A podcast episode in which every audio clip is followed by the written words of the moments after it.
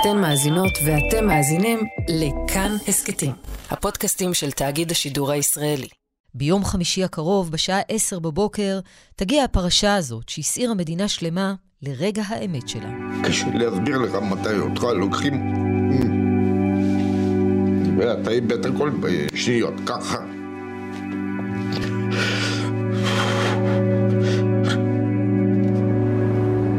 אני רק עכשיו מבין מה זה להיות אבא. רומן זדורוב, שהורשע 3 פעמים ברצח הנערה תאיר ראדה זכרה לברכה, לפני יותר מ-16 שנים, עומד שוב לפני הכרעת דין, במשפט חוזר שנפתח כמעט כנגד כל הסיכויים. משפט חוזר, אבל ממש לא שידור חוזר של המשפטים הקודמים. הפעם זה היה סרט אחר. השאלה, מה יהיה סופו? אהלן, כאן תמר אלמוג ואתם מאזינים לעוד יום, הסקט האקטואלי של כאן. הפעם לא נעבור על כל פרטי הפרשה הסוכה, בדיוק לשם כך תוכלו להזין לי 2 פרקים של עוד יום שעשינו בעבר. הסיכוי האחרון של זדורוב, שסוקר את כל הפרשה עד תחילת המשפט החוזר, ופרק נוסף עושים סדר במשפט זדורוב, שהקלטנו בעיצומו של הדיון בערכאה הנוכחית. בפרק הזה נסכם את המשפט החוזר, ונדבר על כל מה שצריך לדעת ולהבין ערב ההכרעה במשפט. ואת זה נעשה כמובן בעזרת כתובנו שסיקר את הפרשה, וגם אחד ממגישי ההסקט הזה, חן ביאר. אהלן חן. שלום תמר. בוא נתחיל בסוף. מה אתה חושב שיקרה ביום חמישי? האמת, תראי, אני מאוד אופתע אם ההחלטה לא תהיה זיכוי. יש לי גם, אם אנחנו כבר, תדעת, בראש של הערכות וקצת אימורים, אז יש לי גם תחושה שתהיה לנו כאן דעת מיעוט, ובעצם נראה 2 שופטים שזכו את זדורוב, ואולי שופטת אחת שתרשיע, אבל מסוכן בשלב הזה. למרות שזה משפט חוזר, ולכאורה יש לנו הרבה יותר ידע והרבה יותר אפשרות להעריך, זה עדיין מסוכן ונהיה זהירים, אבל זו התחושה שלי. שזו תחושה שמתחזקת כשראינו את אמירות ראש הרכב השופטים לאורך הדרך, לאורך המשפט הזה, אם באמת יהיה זיכוי. איך ההגנה הגיעה לזה? מה ההישג הגדול של ההגנה במשפט החוזר? תראי, אני חושב שיצאנו בסופו של דבר כאן לדרך, בגלל שההגנה הצליחה להביא לבית המשפט העליון ראיות חדשות, ששכנעו את השופט מלצר שצריך לדון בתיק הזה מחדש, ושיש כאן סיכוי שהקערה תתהפך על פיה. הראיה הזאת מנפצת את הספין היום והנורא שהולידו חוקרי המשטרה חודש אחרי הרצח, והפרקליטות במחוז צפון המשיכה את הספין ולצערי התקבל על ידי המחוזי וגם על ידי דעת הרוב בעליון. אני מדבר על העקבות הזרות. אני חושב שההישג הגדול שלהם שבמהלך המשפט הם הצליחו לא רק להביא לידי ביטוי את אותן ראיות חדשות, אלא אפילו לערער ראיות ישנות שעל פניו לא הייתה לגביהן מחלוקת ושלא בגללן הגענו למשפט החוזר הזה. וההצלחה הזאת היא אולי במידה רבה מה ש... מביאה כאן את הניחוח הזה של הזיכוי שאת מדברת עליו, ואת האמירות של הרכב השופטים, ואת לפחות תחושה שיש לנו בשלב הזה שאנחנו יכולים אולי להבין לאן זה הולך. נדמה לי שזה ההישג הגדול ביותר שלהם במהלך המשפט הזה.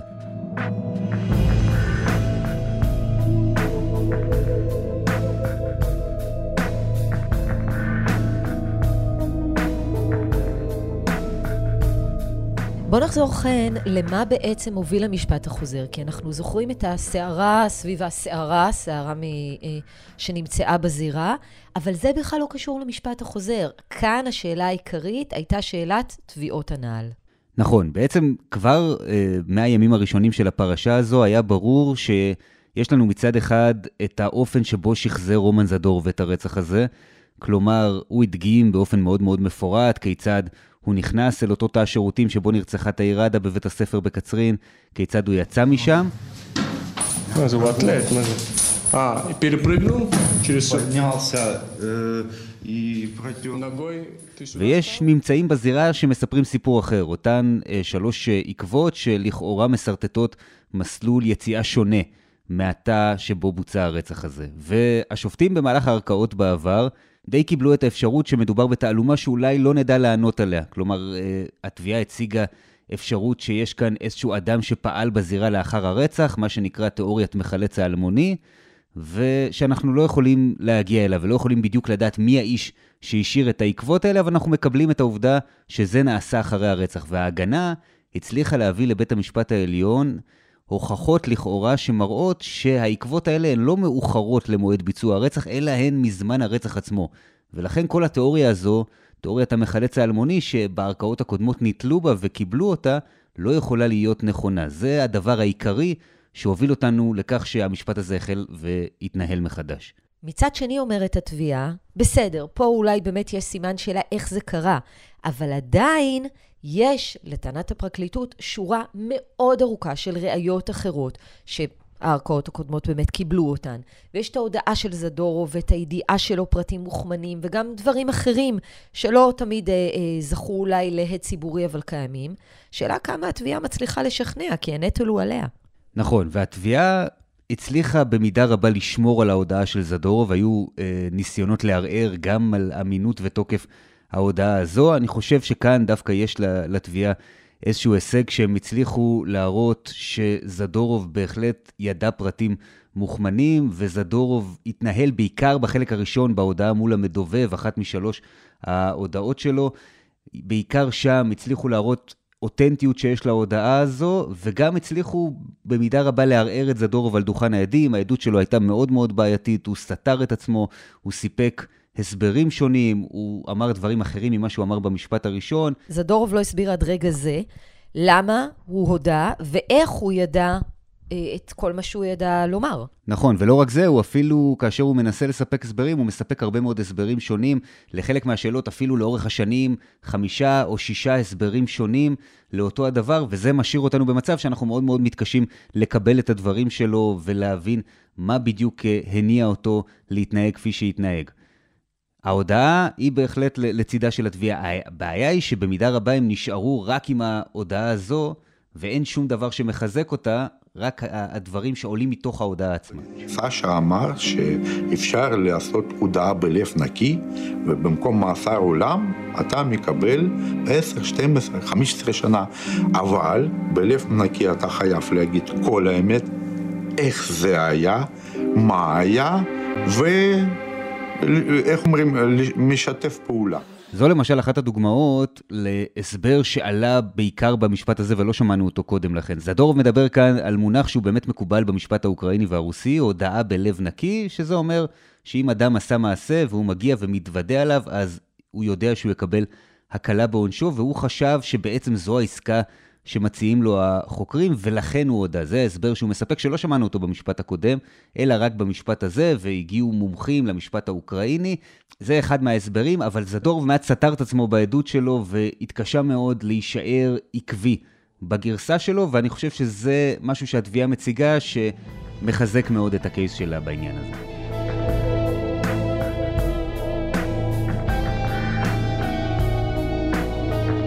זה תיק שהוא לא יאמן. התיק הזה הוא תיק רצח משנת 2006, שעבר בית משפט מחוזי, ועוד פעם עליון, וחזרה למחוזי, ועוד פעם עליון, ובכולם הרשעה, ובסוף עכשיו, כמו שזה נראה, כאמור, הערכות שזה הולך לזיכוי.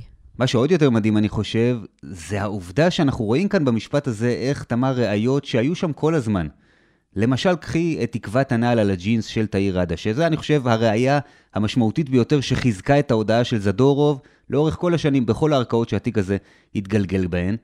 את רואה מומחה שמגיע ומסביר למה העקבה הזו של הג'ינס דומה לנעל של רומן זדורוב, ובמשך כל השנים השופטים רק מחלקים לו שבחים, ומאוד מאוד מתרשמים מהעדות שלו והמקצועיות שלו, ואיך כאן הוא מגיע למשפט והשופטים פשוט לא מצליחים להבין את מה שהוא מנסה להעביר להם, לא מקבלים את ההנחה שלו, לא מקבלים את הקביעה שלו, והעדות שלו פשוט קורסת מעל דוכן העדים. אני אומר לך, זה היה מחמיר לב לראות את הדבר הזה, איך הוא מנסה במשך כמה וכמה ישיבות לשכנע את השופטים, והם פשוט לא משתכנעים. ואם אכן, למשל ראיה כזאת שקורסת תהיה משמעותית בסופו של דבר בהכרעת הדין, אז את רואה שאומנם יצאנו לדרך בגלל ראיות חדשות, אבל יכול להיות מאוד שהמשפט הזה יוכרע בגלל דברים שהיו שם כל הזמן, והנה באים שופטים אחרים ומפרשים אותם אחרת. שופטים אחרים, אחרי שכאמור היו כמה וכמה שופטים שהרשיעו שוב ושוב ושוב. ואת לא יכולה שלא לשאול את עצמך, עוד כמה תיקי רצח יש כאלה, שאם נבוא ונבחן אותם פתאום אחרי 15 שנים, ואת אותן ראיות נביא לשופטים אחרים, אולי גם הם יראו דברים אחרת בתיקים נוספים.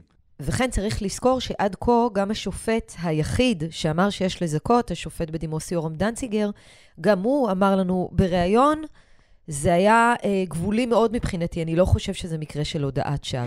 גם בקביעה שלי, כמי שהחליט לזכות את זדורוב מחמת הספק, הדגשתי שזה זיכוי שכפסע בינו לבין הרשעה. זה לא ששם הגעתי למסקנה שההודעה הוצאה בצורה פסולה, שאין משמעות להודעה. יש הודעות, כמו ההודעה במשפט הזה, שאנחנו מחליטים, וכל שלושת השופטים מצאו נכון לאפשר את הקבילות של ההודעה, אבל אז מתעוררת שאלה איזה משקל צריך לתת לה. האם משקל מלא, או שיש סיבות להוריד את המשקל של ההודעה למשהו שהוא נמוך יותר. אבל ההד הציבורי, ההד התקשורתי של התיק הזה, מהרגע הראשון, אני חושבת שזה חסר תקדים, אתה יודע? ללא ספק, וזה גם מורגש מאוד תוך כדי הדיון, כמה שמנסים, את יודעת, לייצר את החציצה הזו בין מה שקורה באולם למה שקורה מחוצה לו, אני חושב שכאן זה דוגמה לתיק שהגבולות בו התשתשו לחלוטין. וזה הורגש כמעט לאורך כל הדרך. ואתה יודע, חן, זה מתחילת הדרך ככה, כלומר, אפילו אם נשים בצד את השנים האחרונות, מהרגע הראשון, התיק הזה זכה לעניין ציבורי גדול מהרבה תיקים אחרים. עוד הרבה לפני שאנשים ידעו מי זה רומן זדורוב בדיוק. ובבסיס, כי זה הסיפור על הילדה, תאיר ראדה, היפה, המוכשרת, שגופתה נמצאת בבית ספר, ושאימא שלה חושבת שלא תפסו את הרוצח האמיתי. והעובדה שלכאורה זה רצח שקשה לנו להבין, שאין כאן מניע שהוא מובהק וברור לנו לחלוטין, שיש כאן את כל עניין הטענות על בני הנוער והילדים, שבאמת עלו הרבה מצידה של אילנה רדה, אימא של תאיר, שאולי רצו כאן להסתיר משהו. 15 תלמיד היו בזירת הרצח, וידעו שתאיר נרצחה. איך קורה דבר כזה שאף אחד פתאום לא ראתה, לא שמעה, לא ידעה?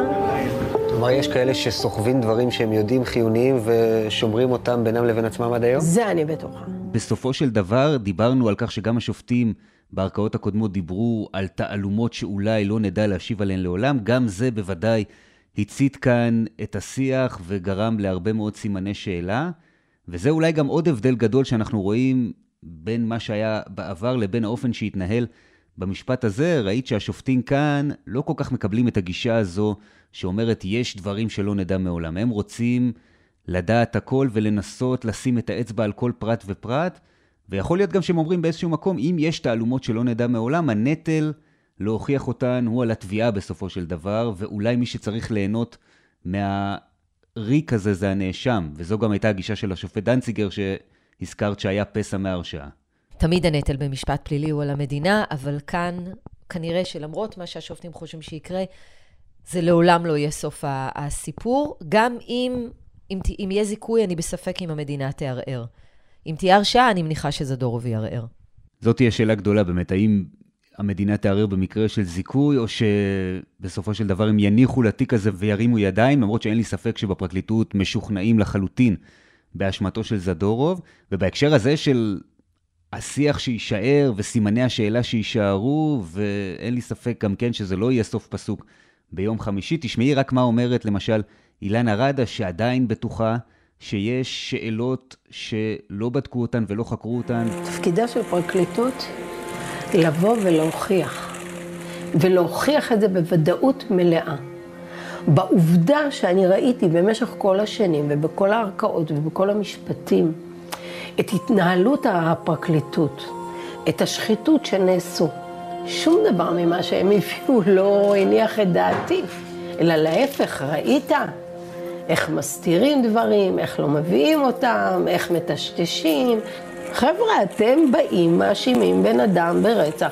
אתם באים ואומרים למשפחת הקורבן, הנה, תפסנו את הרוצח, ואתם לא מצליחים להוכיח. למשל, היא מדברת על חבלות ושיבושי חקירה שנעשו באמצעות מחיקת תכנים מהטלפון של הבת שלה, של תאיר ראדה, והיא עכשיו פונה עם הדבר הזה למח"ש, והגישה לאחרונה תלונה בנושא. היא משוכנעת שהרבה מאוד דברים נשארו שם אלומים ויכולים להיחשף שם, וזו רק דוגמה אחת לאופן שבו הפרשה הזאת תמשיך להיחקר, ואנשים ממשיכים לעסוק בזה, חלקם כאיזשהן יוזמות פרטיות, ובאופן אישי אפילו כאלו שאין להם בכלל כל קשר ונגיעה לפרשה הזו, ואני בספק גדול אם הדבר הזה ייעלם אחרי יום חמישי, גם אחרי שתפורסם הכרעת הדין.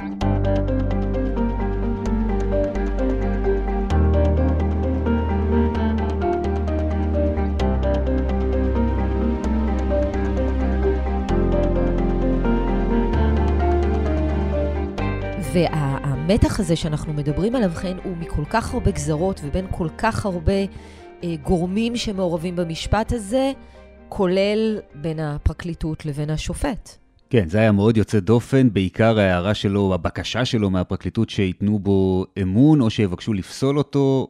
היה נדמה שבשלב מסוים הוא חושב שבפרקליטות יש כאלו שמתדרכים נגדו, שחושבים שהוא כבר הגיע עם איזושהי עמדה מוגמרת, והוא כבר השתכנע, ואולי אין טעם להמשיך ולקיים את המשפט הזה, וזה ללא ספק העיב על האווירה בדיונים, שממילא הייתה סוערת ומתוחה במיוחד, והיו הרבה מאוד התפרצויות ועימותים, הרבה יותר מבכל משפט אחר שיצא לי לסקר. נדמה לי שגם בשאלת הערעור, הרבה מאוד יושפע מהנימוקים שיתנו השופטים, עד כמה יהיו כאן קביעות משפטיות שאפשר באמת לערער עליהן, או שזה קשור להתרשמות מעדים ולהתרשמות מדברים שהיו במשפט עצמו, ונדמה לי שזה מה שינחה בסופו של דבר את הפרקליטות, במידה ויהיה זיכוי כמובן, האם ללכת לעליון או לא. ואם נחזור סביב העניין הזה שוב לאימה של תאיר ראדה, זכרה לברכה, לאילנה רדה, אז גם כאן בית המשפט נותן לה מקום. בית המשפט נתן לה, כן, ללא ספק מעמד מיוחד בדיונים שהיא הייתה ברובם, זה היה קשה מאוד, היו התפרצויות לא פעם שבית המשפט גילה אליהן סבלנות. אתה לא תכניס שקרים ובטח ובטח לא את הילדים שלי לתוך סיטואציה שאתה אומר שהם היו בתוך איתה השירותים. זה שקר וכזב. וזה גם, אתה יודעת, לראות אותה יושבת שם ושומעת את התיאורים הקשים, זה באמת דבר שהוא לא פשוט ויוצא דופן אחרי כל כך הרבה שנים, והיא התמודדה איתו בגבורה. יש לה הרבה מאוד כעסים והערות, וראית איך הדבר הזה עובד עליה, ואיך לא פעם, למרות שהיא מאוד מאוד השתדלה להישאר מאופקת, הדברים האלה התפרצו החוצה, והמפגשים האלה עם דמויות שחלקן היא לא ראתה הרבה שנים, היו מאוד מאוד קשים גם בעבורה, ואיך גם היא, תוך כדי המשפט הזה, לומדת פרטים חדשים, וגם התיאוריה שלה לגבי מה שקרה שם בפועל מתפתחת ומעט משתנה עם הדברים שהיא שומעת, וללא ספק גם היא עברה תהליך. היה קצת משונה לראות אותה באולם לפרקים, כי במידה רבה המשפט הזה היה המשפט של רומן זדורוב. ותאיר ראדה היא הייתה שם כל הזמן, אבל לפעמים את יודעת, אולי אם לא הנוכחות של אילנה, היה אפשר לשכוח את זה, עד כמה שזה מוזר להגיד. זה ממש כמו שאתה אומר, כן, כי בדרך כלל כשאנחנו מסקרים משפטים, אז כולם מדברים על משפט הרצח של. פה זה רצח ועוד רצח באמת של ילדה, שכל עתידה המבטיח היה לפניה, וכולם מדברים על מי שהורשע ברצח, עד היום לפחות, רומן זדורוב. זה נקרא משפט זדורוב בעצם. ולא משפט הרצח של תאיר ראדה, זכרה לברכה. וזה הרבה בגלל, באמת הדברים שהזכרת, מה שקרה עם התיק הזה במהלך השנים, השיח הבאמת חסר תקדים סביבו, החקירות הרבות שנעשו, בין אם על ידי הגורמים המוסמכים, ובין אם על ידי אנשים, אני פגשתי אנשים במהלך המשפט שהגיעו לדיונים, שהתיק הזה שינה את החיים שלהם, הם הפכו והתחילו לחקור ולהשקיע שעות מדי יום בדבר הזה, זה במידה רבה הסיבה שהמשפט הזה הוא ללא ספק המשפט של זדורוב, למרות שזה תיק הרצח של תאיר ראדה כמובן, ואת זה אסור לשכוח.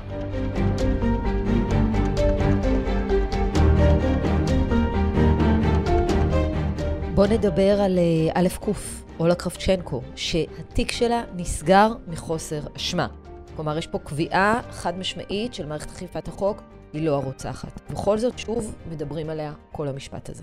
כן, היא הייתה נוכחת שם כל הזמן, היא נוהגת להגיד אולה קרבצ'נקו שהיא עדה לא חשובה בתיק, אבל היא ללא ספק הייתה הרבה יותר מעדה בתיק הזה, מהסיבה הפשוטה שאחת הדרכים שההגנה ניסתה להוכיח בהן את חפותו של זדורוב, זה פשוט להוכיח את השמתה של אולה קרבצ'נקו, זה לבוא ולטעון שהיא הרוצחת של תאיר ראדה, ושמענו את הסנגור של זדורוב, עורך הדין יורם הלוי, אומר את זה בתוך העולם ומחוצה לו פעם אחר פעם אחר פעם, בצורה הכי ישירה שיכולה להיות. המשמעות היא שא' קוף רצחה, ואם אתם כתקשורת לא תגוננו על א' קוף, אז יהיה יותר נחמד.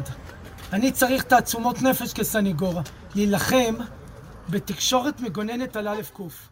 ולכן לאחר שיגמר המשפט הזה של רומן זדורוב, יחל משפט אחר, יחלו דיונים בתביעה אזרחית שהגישה אולה קרבצ'נקו נגד יורם הלוי, נגד היוצרים של צל של אמת, נגד אדיר חבני בן הזוג שלה שעבר, היא תובעת מיליונים, והם יצטרכו להוכיח שהם דיברו אמת, כלומר שהיא הרוצחת של תאיר ראדה, היא תתבע לשון הרע ותתבע דיבה ותנסה לזכות בחזרה בשם הטוב שלה, והיא ללא ספק הפכה לחלק משמעותי מאוד בשיח, וזה רק מה שהיה בתוך האולם, מה שקורה כמובן ברשתות החברתיות, בדיונים, במרחבים הדיגיטליים, שם, את יודעת, אנשים הופכים בחיים שלה ומעלים כל מיני תזות ותיאוריות ומנסים להביא ראיות מכל מיני מקומות, ואין ספק שהחיים שלה התהפכו לחלוטין ב10 השנים האחרונות, ואחד השיאים של זה היה כאשר היא נדרשה להגיע ולהעיד במשך כמה ישיבות, עדות שאנחנו לא יכולים לדבר על התוכן שלה, כי עדיין יש עליה צו איסור פרסום, אבל היום אנחנו יודעים להגיד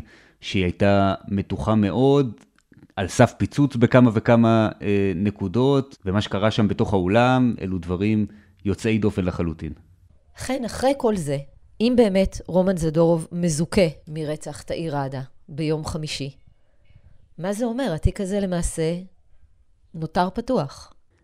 נותר ללא תשובה, נכון. כי בעיני התביעה ומי שמצודד בצד הזה, היום אנחנו יודעים, לכל אחד יש דעה לגבי מה שקרה שם, וכל אחד הוא קצת שופט, אז מי שמצודד בצד הזה בעצם ימשיך להאמין שרומן זדורוב הוא הרוצח, פשוט לא הצליחו להביא את כל הראיות, פשוט היו כשלים באופן שבו התיק הזה טופל במהלך השנים, אבל יהיה מי שישאר עם הדעה הזו, ובעבור מי שחושב שזדורוב הוא זכאי, אז כאן נפתח פתח להרבה מאוד כיוונים, ואני בטוח שאנשים ימשיכו להעלות כל מיני תיאוריות והשערות. אני בספק גדול האם תיפתח איזושהי חקירה אחרת באופן מסודר ורשמי, והאם יעשו עוד מאמצים בשביל לנסות ולהביא עדויות וראיות חדשות בתיק הזה.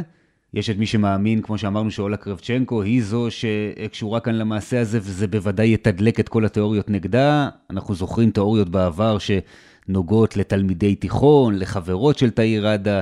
אני מניח שגם על כך נשמע, זה ייתן בוודאי עוד ועוד דלק לכל מי שרוצה להשמיע תזות ורעיונות בכיוונים אחרים, וזה יכול בוודאי להעצים את השיח ואת סימני השאלה הרבים, אולי גם הכאוס, את יודעת, שיש סביב הפרשה הכל כך כואבת ועלומה הזאת.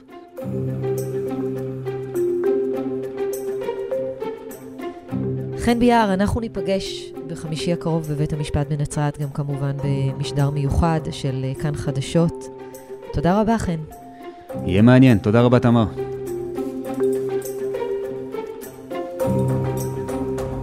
האזנתם לעוד יום. העורך דניאל אופיר, עיצוב קול ומיקס חן עוז, על הביצוע הטכני אריאל מור, בצוות האורחים יותם רוזנוולד. קטעי הראיון של רומן זדורוב לקוחים מתוך הסדרה צל של אמת ההכרעה, באדיבות עוד 8. היה לכם מעניין? קדימה, שתפו את הפרק. אם האזנתם בספוטיפיי או אפל פודקאסט, נשמח אם תיתנו לנו דירוג גבוה. הערות על מה שאמרנו. אפשר לכתוב בקבוצת כאן הסקטים בפייסבוק, אפשר גם בחשבון שלי בפייסבוק או בטוויטר. פרקים חדשים של עוד יום עולים בכל ראשון, שלישי וחמישי. את כולם, וגם הסקטים נוספים מבית כאן תאגיד השידור הישראלי, תוכלו למצוא בכל מקום שבו אתם מאזינות ומאזינים להסקטים, או באתר כאן. כאן תמר אלמוג, נשתמע.